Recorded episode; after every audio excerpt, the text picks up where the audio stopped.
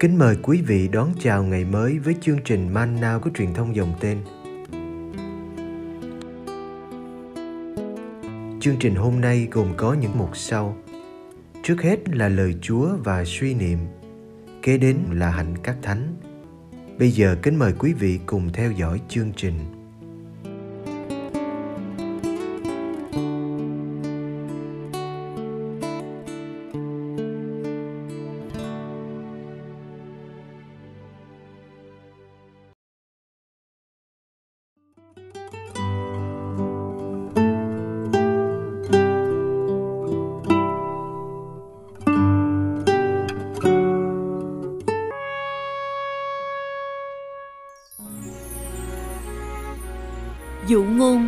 Những người làm giường nho sát nhân. Marco chương 12 từ câu 1 đến câu 12 Đức Giêsu bắt đầu dùng dụ ngôn mà nói với họ rằng, có người kia trồng được một vườn nho. Ông rào rậu chung quanh, đào bồn đạp nho và xây một tháp canh. Ông cho tá điền canh tác, rồi chạy đi xa. Đến mùa, ông sai một đầy tớ đến gặp các tá điền để thu hoa lợi vườn nho mà họ phải nộp. Nhưng họ bắt người đầy tớ, đánh đập và đuổi về tay không. Ông lại sai một đầy tớ khác đến với họ. Họ đánh vào đầu anh ta và hạ nhục. Ông sai một người khác nữa, họ cũng giết luôn. Rồi ông lại sai nhiều người khác. Kẻ thì họ đánh, người thì họ giết. Ông chỉ còn một người nữa là người con yêu dấu người này là người cuối cùng ông sai đến gặp họ. Ông nói, chúng sẽ nể con ta. Nhưng bọn tá điển ấy bảo nhau, đứa thừa tự đây rồi, nào ta giết quách nó đi và gia tài sẽ về tay ta. Thế là họ bắt cậu, giết chết rồi quăng ra bên ngoài vườn nho. Vậy ông chủ vườn nho sẽ làm gì? Ông sẽ đến tiêu diệt các tá điển rồi giao vườn nho cho người khác. Các ông chưa đọc câu kinh thánh này sao? Tảng đá thợ xây nhà loại bỏ lại trở nên đá tảng góc tường. Đó chính là công trình của Chúa, công trình kỳ diệu trước mắt chúng ta. Họ tìm cách bắt Đức Giêsu nhưng lại sợ dân chúng. Quả vậy, họ thừa hiểu người đã nhắm vào họ mà kể dụ ngôn ấy. Thế là họ để người lại đó mà đi.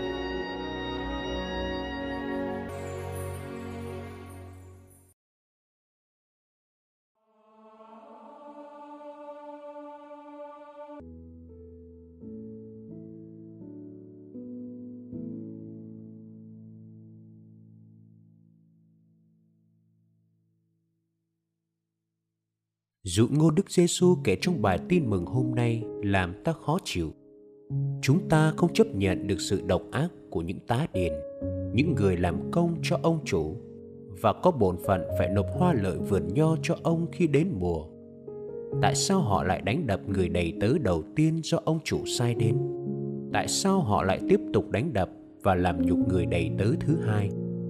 Tại sao họ dám cãi gan giết người thứ ba và tiếp tục làm như thế với nhiều đầy tớ khác? Cuối cùng ông chủ đã sai đến với các tá điền người con yêu dấu của mình. Người cuối cùng trong số những người được ông sai. Ông nghĩ người con của ông sẽ có đủ uy tín để khiến các tá điền phải vị nể.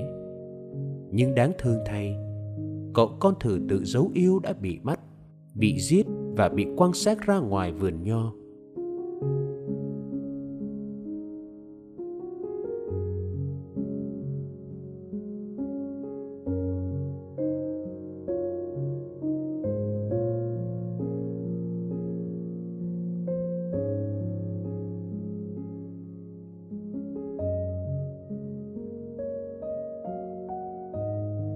Ta không hiểu được sự độc ác, tàn nhẫn của các tá điền, nhưng chúng ta lại càng không hiểu được sự cam chịu, kiên trì và sự ngây thơ lạ lùng của ông chủ. Tại sao ông lại không phản ứng mạnh mẽ ngay từ tội ác đầu tiên? Tại sao ông lại thiếu cương quyết khiến cho nhiều đầy tớ và chính con yêu dấu của mình phải chết như vậy?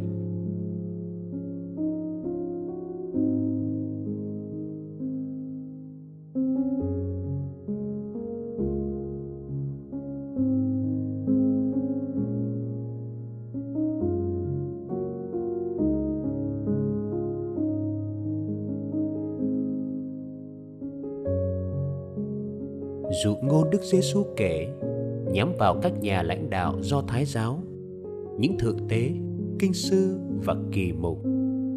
Các đầy tớ trong dụ ngôn là những ngôn sứ được sai đến với dân Israel. Các tá điền chính là những nhà lãnh đạo Israel từ bao đời. Người con yêu dấu chính là Đức Giêsu, con Thiên Chúa. Người đã được Thiên Chúa gọi là con yêu dấu khi chịu phép rửa và khi được biến hình. Qua dụ ngôn này, Đức Giêsu báo trước cuộc khổ nạn và cái chết sắp đến bởi tay các nhà lãnh đạo đang đứng trước mặt Ngài đây.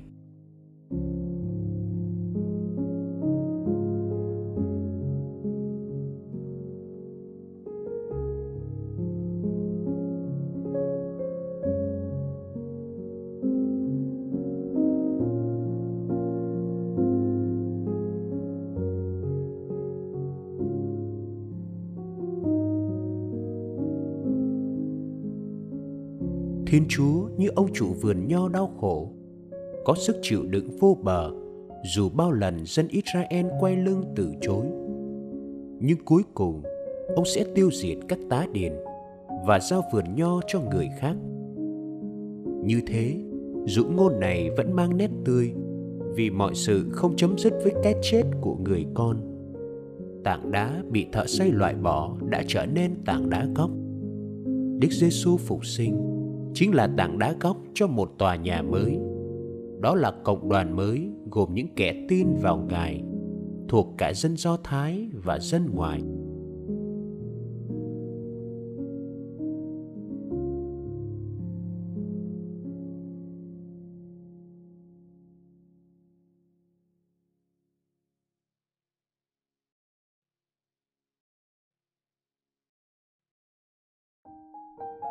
Cả một lịch sử cứu độ nằm trong một dụ ngôn. Nhưng nơi đây, ta bắt gặp tình yêu Thiên Chúa làm chủ suốt dòng lịch sử. Một tình yêu kiên nhẫn chịu đựng, có vẻ dại dột và ngây thơ. Một tình yêu bị bẽ bàng và làm nhục qua cái chết của người con yêu dấu. Nhưng cuối cùng, tình yêu ấy đã chiến thắng vẻ vang nơi sự phục sinh và nơi công trình kỳ diệu là giáo hội.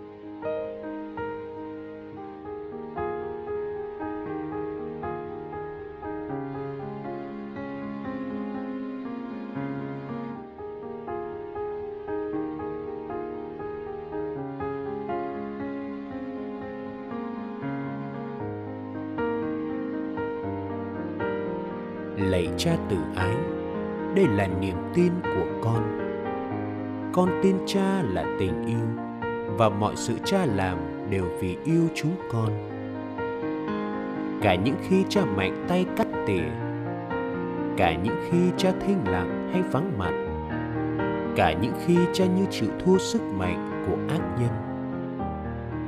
Con vẫn tin cha là cha toàn năng nhân ái con tin cha không chịu thua con về lòng quảng đại. Chẳng để con thiệt thòi khi dám sống cho cha.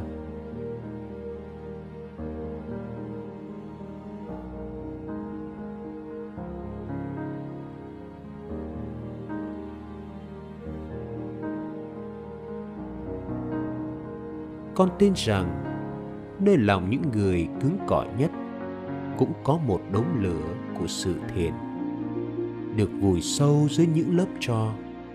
Chỉ một ngọn gió của tình yêu chân thành cũng đủ làm đốm lửa ấy bừng lên rạng rỡ. Con tin rằng chẳng có giọt nước mắt nào vô ích. Thế giới vẫn tồn tại nhờ hy sinh thầm lặng của bao người. Con tin rằng chiến thắng cuối cùng thuộc về ánh sáng, sự sống và tình yêu sẽ chiếm ngự địa cầu.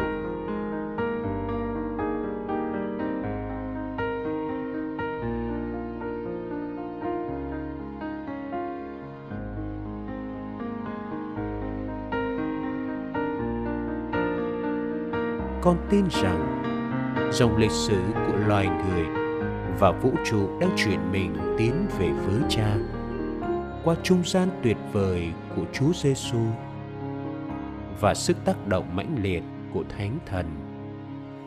con tin rằng, dần dần mỗi người sẽ gặp nhau, vượt qua mọi tranh chấp, bất đồng, mọi dị biệt thành kiến để cùng nắm tay nhau đi qua sa mạc cuộc đời, mà về nhà cha là nơi hạnh phúc viên mãn lạy cha, xin cha cho con dám sống niềm tin ấy Amin.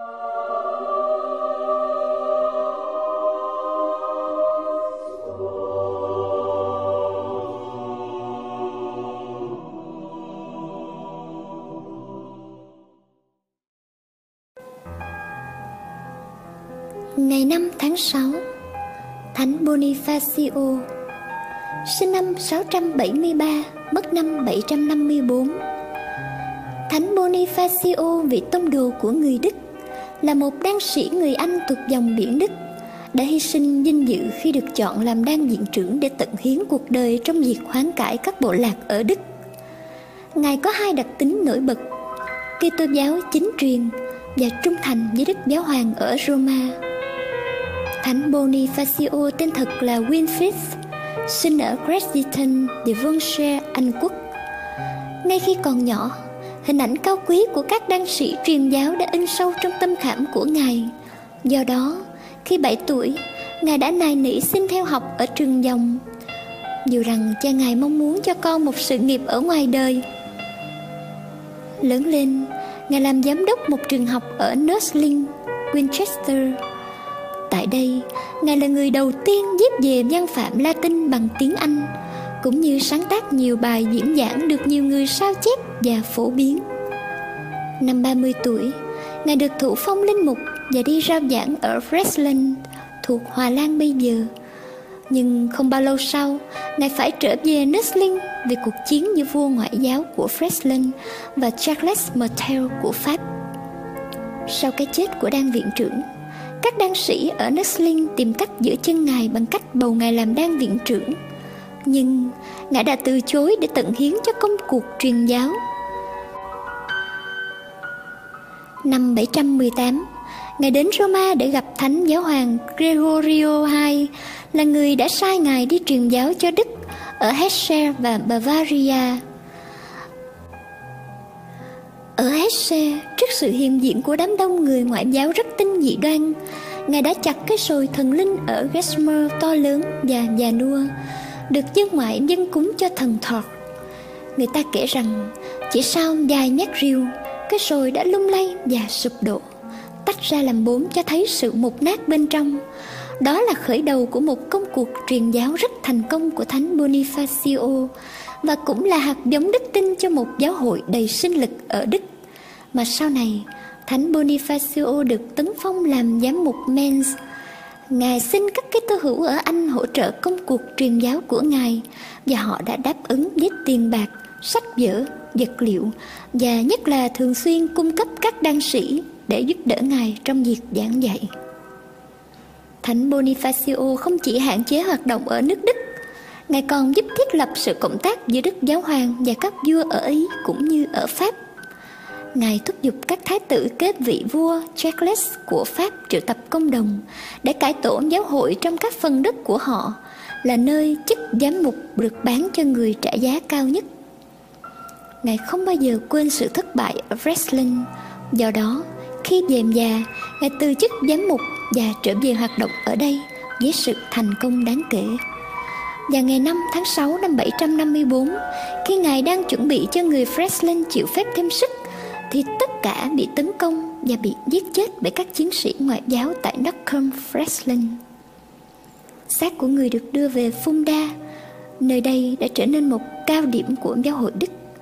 Người được gọi là vị tông đồ của nước Đức, nhưng cũng là vị thánh quan thầy của nước Anh. Lời trích Thánh Bonifacio nói, Chúng ta phải bình vững trong những gì là đúng và chuẩn bị linh hồn cho những thử thách.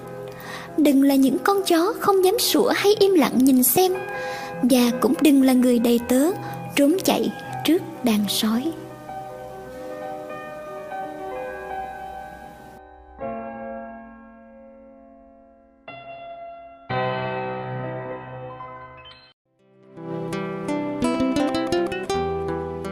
Cảm ơn quý vị đã theo dõi chương trình. Kính chúc quý vị một ngày mới tràn đầy niềm vui và ân sủng của Chúa và mẹ Maria.